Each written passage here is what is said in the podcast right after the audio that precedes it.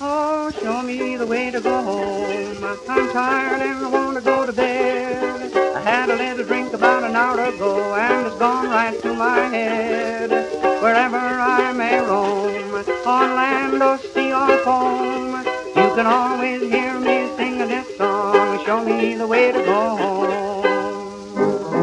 Hi, this is Thinking Drinking, a podcast about drinks, trivia, and social history with absolutely no tasting notes. I'm Tim, and I'm joined in the virtual pub by my drinking buddy, Ileri. What are you drinking and thinking about today? Are you ready for this one? Yep. I'm drinking mulled wine. It's Christmas. It is Christmas. Tis the Yes. season to be mullered. La la la Um, la la la la la. Huzzah! Um, mullered, by the way, quick fact. Um, I was wondering if mullered had come from the same kind of root as mulled, mulled wine. If it had anything to Mhm. do with that. Mullered, the term to be drunk, that seemed to uh, have arisen in the 1990s mostly. But apparently not. Apparently, Aw. it comes from the Romany Gypsy um, term for murdered.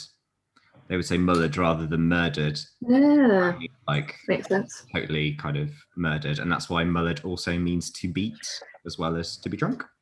I see. I see. Hmm. Hmm. I am obviously also drinking mulled wine Nice. I've um, I've added amaretto to mine. Ah, extra little kick. I was seconds away from also adding amaretto to my mulled wine when I remembered that I had some Slivovica, which is a Czech plum brandy. So I've added that instead as my kick, and it is really good. Mm. I mean, I say it's a good decision. Taste wise, it's a good decision. But we have decided, haven't we, that we're going to do a two episode double bill recording of mulled things. What a treat! It's, So- it's worth it's the- worth two to be fair. Yeah. So the fact that I've added a 45% spirit to my mulled wine may not be a good decision. What do you think are our chances of getting to the end of episode two with all of our notes and intentions intact? Well, I'm doing my Christmas decorations after this, so it should be interesting.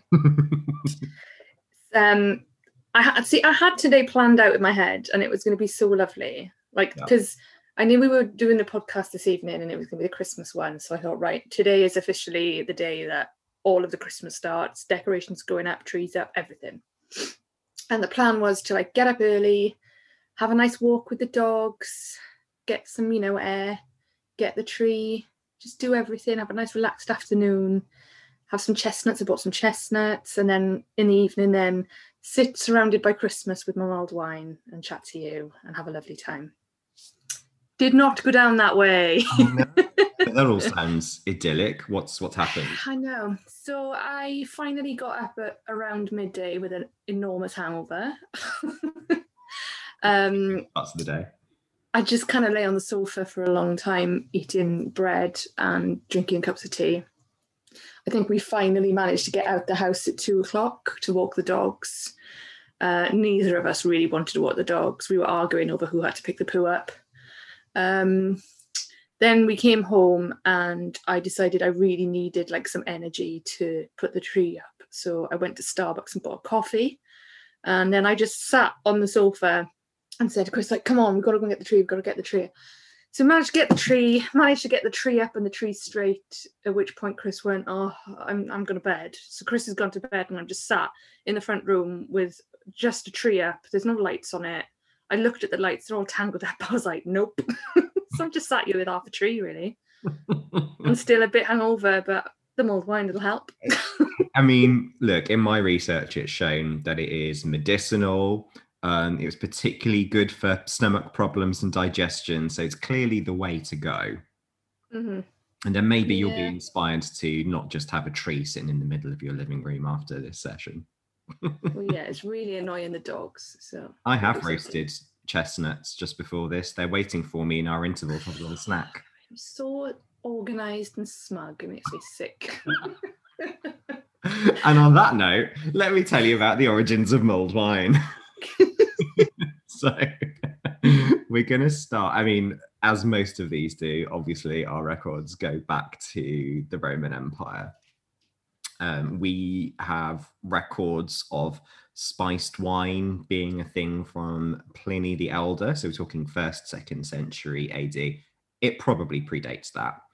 We know that they would have let um, spices infuse into the wine over a period of time and they probably had it hot we don't necessarily know that because it's there's no um, written record of it or archaeological record of it but given that it tastes so nice when it's hot i can only imagine that they did serve it hot um, Mhm. so we see it through through rome and they pass it along in much the way that they passed on uh, viticulture really through France. We have records of Britain trading with Montpellier in the south of France from 13th century. And then it goes over into Spain as well, where it eventually becomes um, something like sangria. And it was considered, as I say, um, medicinal, it was aphrodisiac, but it was also very popular and served at banquets and all sorts of occasions. So in the 16th century, we know it's popular in Britain and it's come to be known as Hippocras, which it remains for a few hundred years. Now, it's called Hippocras because it's named after the bag in which the spices were put. Um, for it to be infused into the wine. And this bag, y- you would think of it now kind of like, you know, you can get those nut bags, like a cloth bag that you put stuff in nut bags. How it started. Um, not milk bags. That's not better. Oh I mean, these kind of like muslin cloth or cheesecloth type things where you put spices in and you fuse. And I um, exactly what but you mean. I'm just being ridiculous. yes, I know exactly. um, they are credited as being devised by Hippocrates in the fifth century BCE. Hippocrates is the father of medicine, in case you don't know. Um, Mhm. He was credited as being the one who really separated medicine as a profession and a skill away from things like philosophy um, and um, theurgy, you know, like kind of magic and ritual practices. He was like, no, we should figure out how to do this properly. And he created this conical cloth filter bag to filter water. So they're using that now not to filter water, but to make wine better. and so that's why they named it Hippocras after him. Um, the spices they're putting in at this time, we will recognize the flavor profile. Certainly, it hasn't really changed that much. Cinnamon, ginger, clove, uh, grains of paradise. Are you familiar with grains of paradise? Mm, No. I love them. I have them in my kitchen right now. Uh, and it's it's the kind of gift that I give at Christmas to people because you can buy little pots of it from the spice shop. They're a bit like pepper, but they're Mhm. more citrusy. They're actually um, part of the ginger family and related to cardamom. But yeah, they, they taste like a citrusy pepper, but they are delicious on all sorts of things. You can use them on desserts as well as savory things. I like grains of paradise um, and long pepper they would put in it as well, which is just a pepper, but um, long pepper tends to be hotter. And then if you were of the upper classes, you would add sugar for your sweetener, and if you were the lower classes, you would add honey. Mhm. Uh, and that was in Britain. In France, they tended to put more fruit in it apples, oranges, um, also nuts, almonds. Um, and they would put some sort of musk in it. So they would use things like ambergris, which is um, comes from sperm whales. Ambergris. It's grey amber. It's like this waxy substance that's produced in their um, digestive system, Yum. which is pretty gross. But it's used in like a lot of perfumes um, and things like that for, for musk musk flavors notes. Um, then where do we get up to? It's it sort of falls out of fashion calling it Hippocras in the 18th century, and it starts to be called more ecclesiastical names in Britain, at least. So the most famous of which is Smoking Bishop, and you will actually um, be able to to read references to this in Dickens's A Christmas Carol, very famously. So if you're watching a version over the seasonal period that is not the Muppets Christmas Carol, although why would you? Because it's the best version. So obviously Yeah. you watch it. It's the only one. It's the only version, definitive. Dickens didn't know what he was talking about. Um, so the passage is, I mean, you'll, you'll know the occasion. A Merry Christmas, Bob, said Scrooge with an earnestness that could not be mistaken as he clapped him on the back.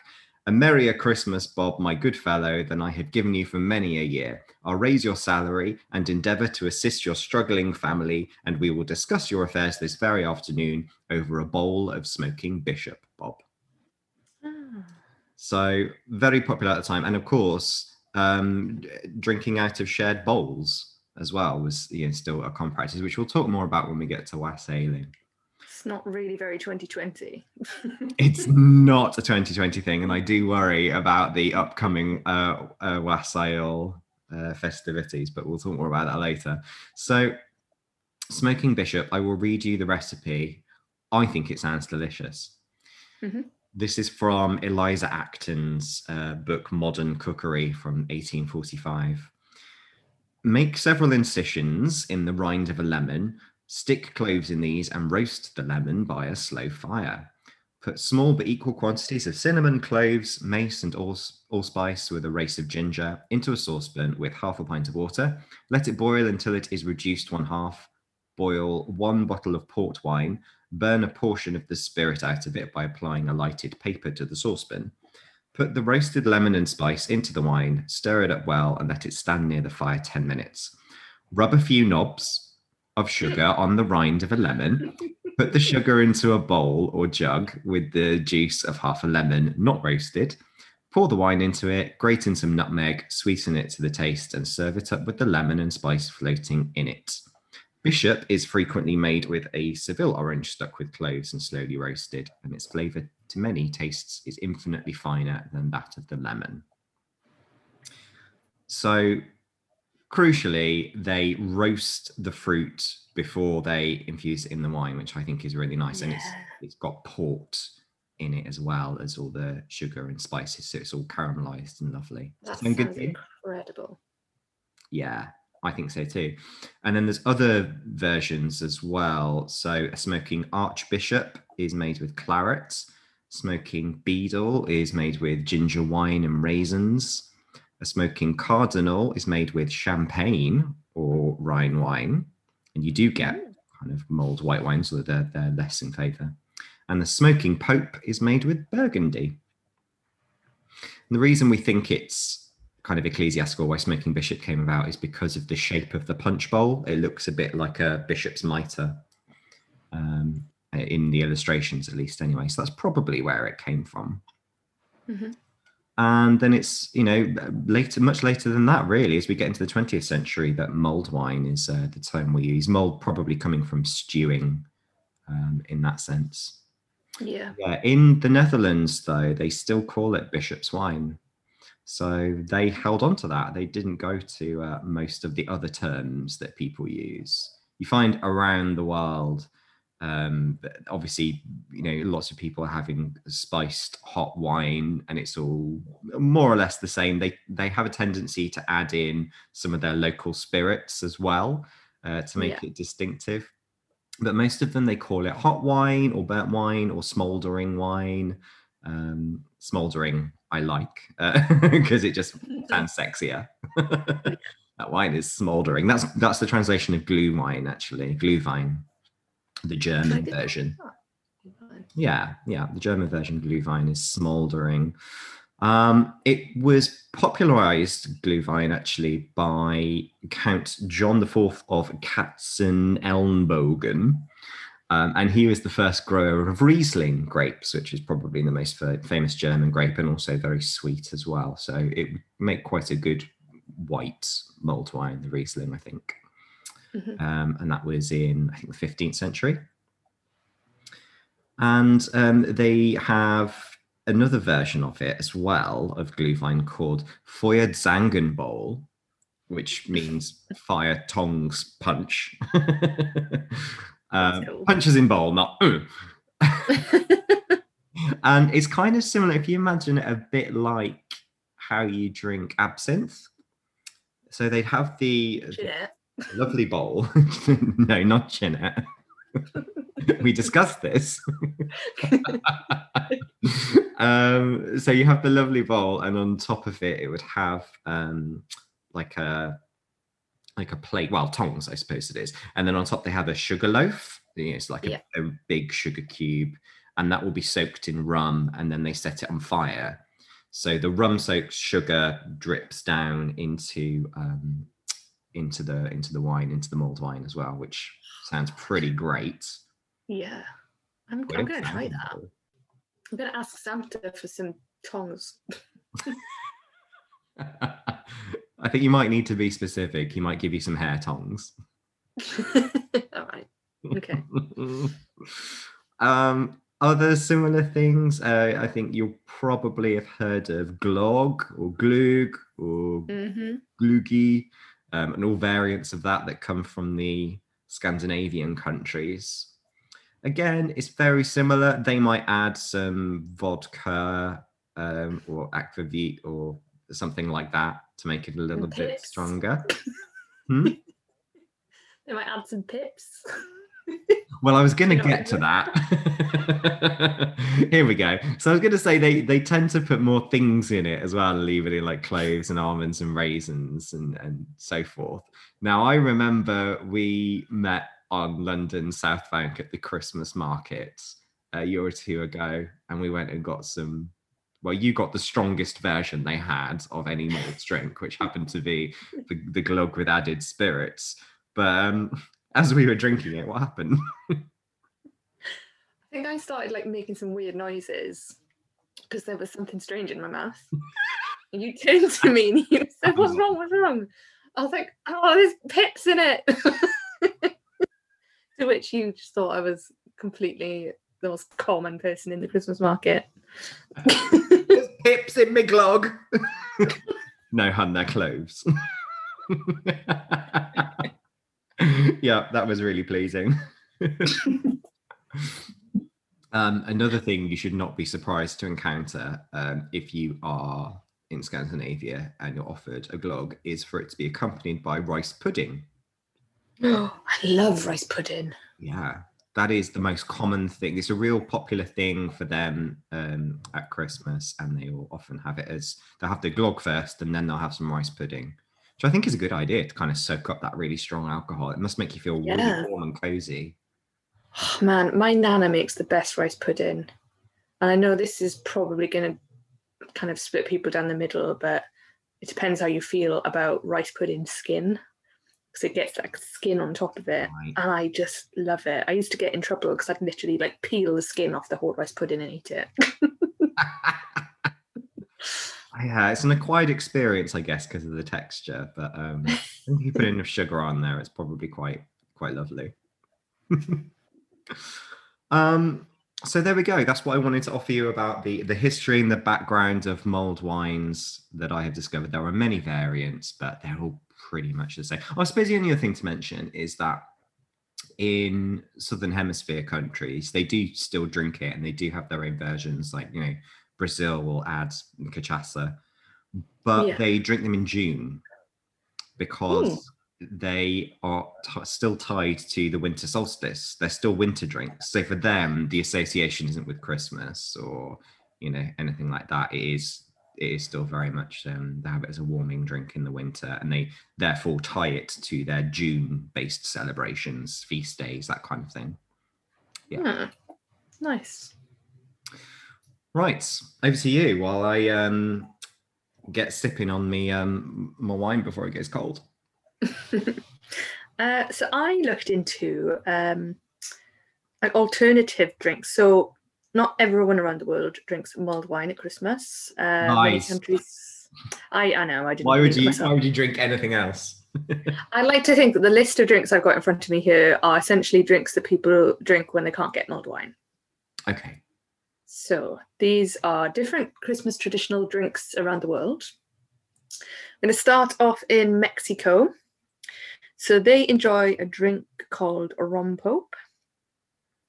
Um, it's very similar to eggnog, actually. So it's made with nuts such as almonds, um, sugar, milk, cinnamon sticks, vanilla, egg yolk, and then mezcal. Um, it's very strong and it's very sweet, so it's served in quite small glasses. And it was apparently made by the nuns of Santa Clara Convent, um, which is interesting because obviously they claim to have never drunk a drop. um, right, nuns. so the nun, nuns apparently made it as a, a, you know, a means of income. They needed some income, so they it became very popular, and they sold it as a means of income for the convent, um, which I think is a great idea. Just getting you fixed from the nuns. That's why everyone has Um, religion. yeah, Just to get your booze. fix. fix your booze, whatever. Uh, Lithuania is next on my list. Uh, I like the name of this one. It's Krumpnikas. Ooh. um, and that is a honey liquor. It's made from grain alcohol, citrus, spices, water, and honey. Um, as you said about the whole mulled wine thing, it's very similar recipes, and the spices are the same. It's usually cinnamon sticks, vanilla pods, ginger, cloves, allspice. So it's that kind of flavour. hmm Um, and I like the story behind it because they believe so in Lithuania they believe that this drink um, it wards off colds, but also darkness and evil spirits. Yeah. Um, and it was first made by the Benedictine monks in the early 1500s and quickly became very popular. So I've seen a theme here, just basically bored religious people making booze to give to people. I mean, that is the history of a lot of booze. and I do like the idea of drinking to ward away spirits. It's kind of the irony. exactly. I'm doing this for my family. I'm keeping you all safe. You're welcome.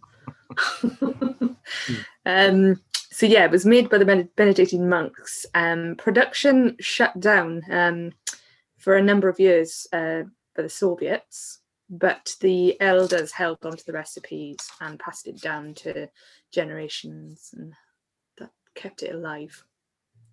And it's quite nice. They recommend that you enjoy it warm out of the pot whilst gathered around the stove with friends and family.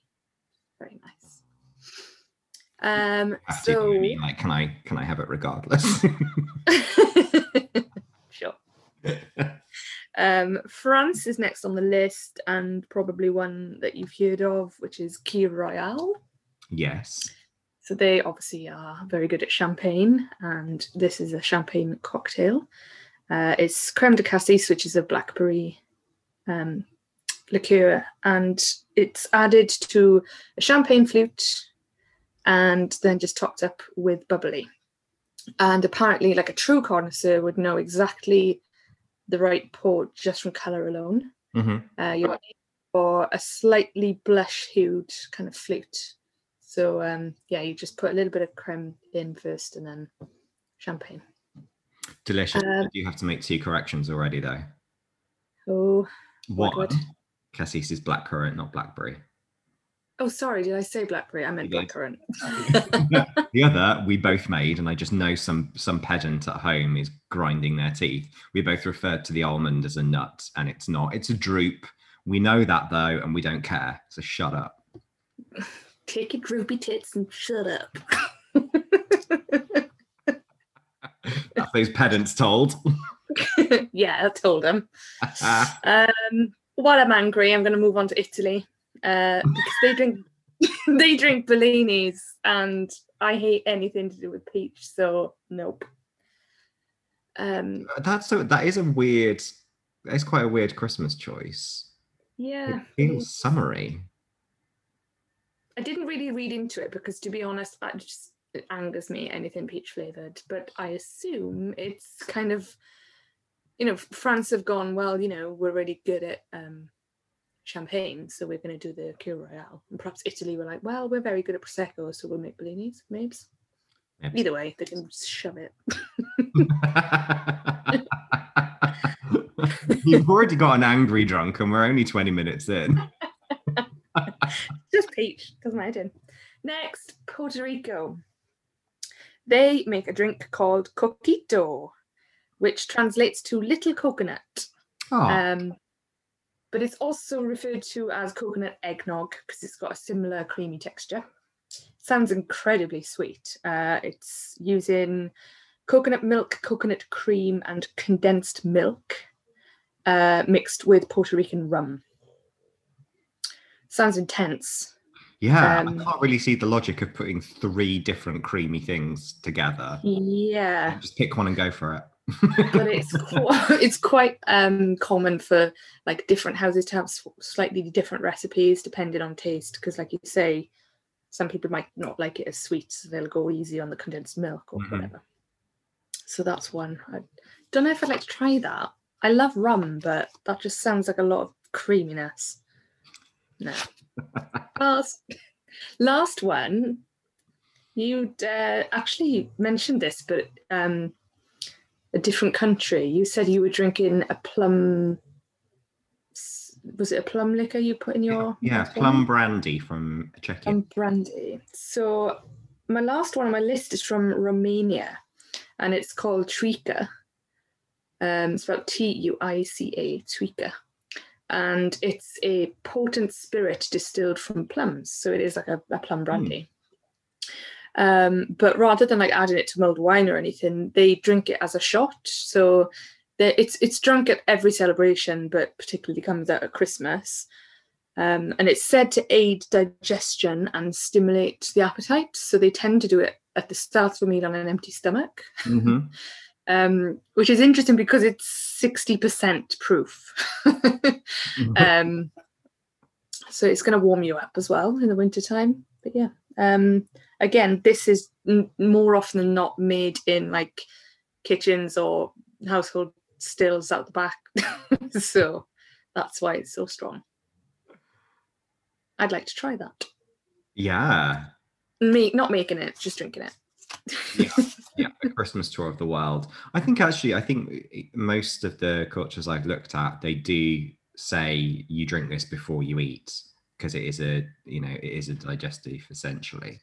Yeah. Most people seem to do that, which I think is a good idea, especially if you've been out in the cold and you have one and then you come home and you eat. Mm, yes. Did you um used to leave a beverage out for Santa? I did. When I was small, I used to leave a glass of milk out for Santa. And then as I got a little bit older and Santa got a bit more demanding, he was asking for beer. So Well, you defy the British norms um, with both milk and beer. Um, the the standard British approach is sherry. really? I didn't know. Santa was a 90 year old woman. um, yeah, he um, he loves sherry in Britain. I, I used to leave sherry out. That's always been the, the tradition. Really? there. Gosh. there are two cultures who leave out milk and beer. So the US is the one that leaves out milk, milk and cookies. Mhm. Um, you know, because they're all Puritan and stuff. Hey, I used to leave out milk until Santa asked for booze. Got bored of the milk. Uh, yeah, the US do that.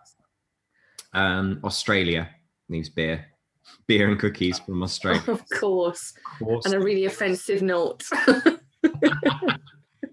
Here you go, you bastard. Drink your beer and get out. um, I mean, it makes sense though. It is like the middle of summer in Australia when Santa's coming around. He doesn't want any sherry or whatever, you know, like he wants a nice lager. Yeah. Shame he's in Australia, really. Um, and then the other the other beer actually is Ireland. They traditionally leave out Guinness. Nice. Yeah, of course they do. I love that the the only ones. Re- well, I have seen some instances where um, maybe Norway does leave out beer as well, along Mhm. with rice pudding. Oh, God. I wish I was Santa. leave out rice pudding for Santa. Uh, most of them don't give alcohol, but apparently some in, in Norway, some of them do do beer. But I like that if you said, you know, what countries around the world, and there aren't many of them, traditionally leave out alcohol for Santa. It's Britain with sherry, it's Ireland with Guinness, and it's Australia with lager. You imagine all those kids in Norway if I was Santa. Like, Has he been? Yeah, but he just set the top of the rice pudding. I don't get it. yeah, he, he was in a hurry. He could only get through the top part of it. Um, one of the nice ones I like in Iceland, they leave a very decorative sort of flatbread, leaf bread. It's like a crispy wafer thing. Um, but they have 26 days of Christmas in Iceland. There are actually they have 13 Santas who bring wow. gifts and snacks and stuff. So yeah, like a nice wafer bread they leave out. Um, I love Iceland. I could live there, I think. Yeah, it's a pretty special place, isn't it? Everything there seems slightly magical. Um, they have some. There are some rubbish ones as well, like um, uh, the one, mostly the ones that focus on the reindeer slash horses, depending on which culture you are. They sometimes believe it's reindeer and horses, and they leave out Yeah. just like hay and water, hay and water in Argentina, or carrots and hay in the Netherlands. He's like, that's a bit, that's a bit dull, but nothing is worse than Germany. Now, what do you? Why do you think I dislike what Germany does so much? What do you think they leave out? Mm. God, there could be so many things that would anger you. Just, I don't know, like a, a glass of water. We've already had water from uh, from Oh, yeah. water and hay. Water. Hmm. Um. So in Germany, they have the Christkind, which is like the Christmas angel. Um, I mean, Okay. already gross. Um, but what they do is the children have to write handwritten letters and decorate it with sparkles and markers. And then in the morning, the letters are gone and in the place are gifts.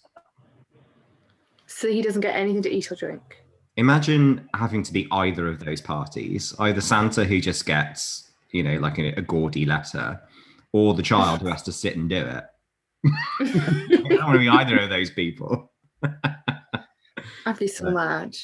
Somebody needs to tell those kids as well. Like Santa didn't take those letter, he burnt them because you didn't leave him anything. exactly. So, um, so if anything, I'm I'm very pleased. I'd go with the sherry offering. I think if I was going to choose them all. No, I think beer is the way for me, and a bit of rice pudding skin. Beer and some rice pudding skin for me, please. You're not as much of an old lady as I am. You need to go to Norway then. That's your that's your hope. um, speaking of different Santas, uh, it got me thinking about Saint Nick, Saint Nicholas Mhm. of Myra, the uh, the fourth century saint that is, you know, roundly confused with um, with Father Christmas now, I suppose, and Christmas Day. Um, they've sort of Yeah. been bunged into one. But amongst all the things he is saint of, he is a saint of brewers. And well, well. because one of the stories, and there are many, of um, Nicholas's miracles is that he found himself at an inn and three travelers had been robbed and murdered. And uh, he prayed to God for their resurrection, which led to an association of him being a protector of travelers and brewers um, because the inn had beer, essentially. um, but he's also um, the uh, saint of uh, thieves and um, prostitutes and children. Wow, what a list. it is quite a list, isn't it? Um, so it's no wonder that um, uh, you know Saint Nicholas is taken, uh, is celebrated kind of like extra hard in the Netherlands. Um, they have Sinterklaas they celebrate rather than Christmas traditionally a lot. Like some of them will do both now, but they tend to focus more on the Saint Nicholas celebrations rather than the Christmas Day celebrations. Mhm. And there's another Christmas saint who's associated with brewing, and that's Saint Wenceslas, Yes. um, who is the uh, the Czech saint who, you know, in, famously in the Carol invited a, a peasant in from a from a cold winter's night. Um, but Wenceslas uh, apparently banned the export of Bohemian hops. So he was protecting um, protecting their right to native hops um, in their homeland. So that's why he's associated with the saint of brewers as well. Good man. Yeah. And then obviously, you know, Saint Bridget of Ireland um, is also because um, she turned some dirty bathwater into beer. Ugh, No. no, I'm out. Would you drink dirty bathwater turned into beer by Saint Bridget? Uh, no, and I've drunk some weird stuff on this podcast.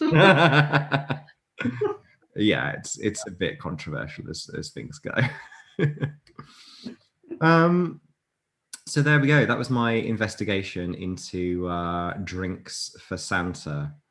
I might I might think carefully about what I leave out this year because tried I'm lo- gonna we've tried lots of different things this year, and I feel like you know sherry would just be too boring.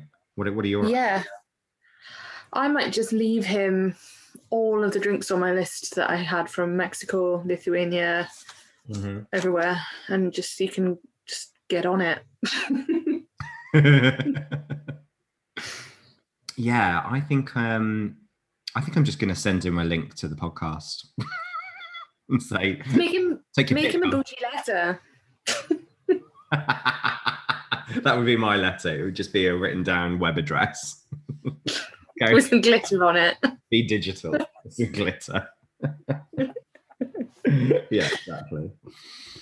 Um that's it for me for mulled wine. You got anything else to add, or are we due um are we due a pee break before we get into part two?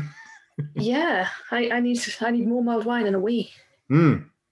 All right then. So on that note, our glasses are run cold, which means it's time to reheat and recharge our glasses, or possibly bowls, as we shall find out later for part two.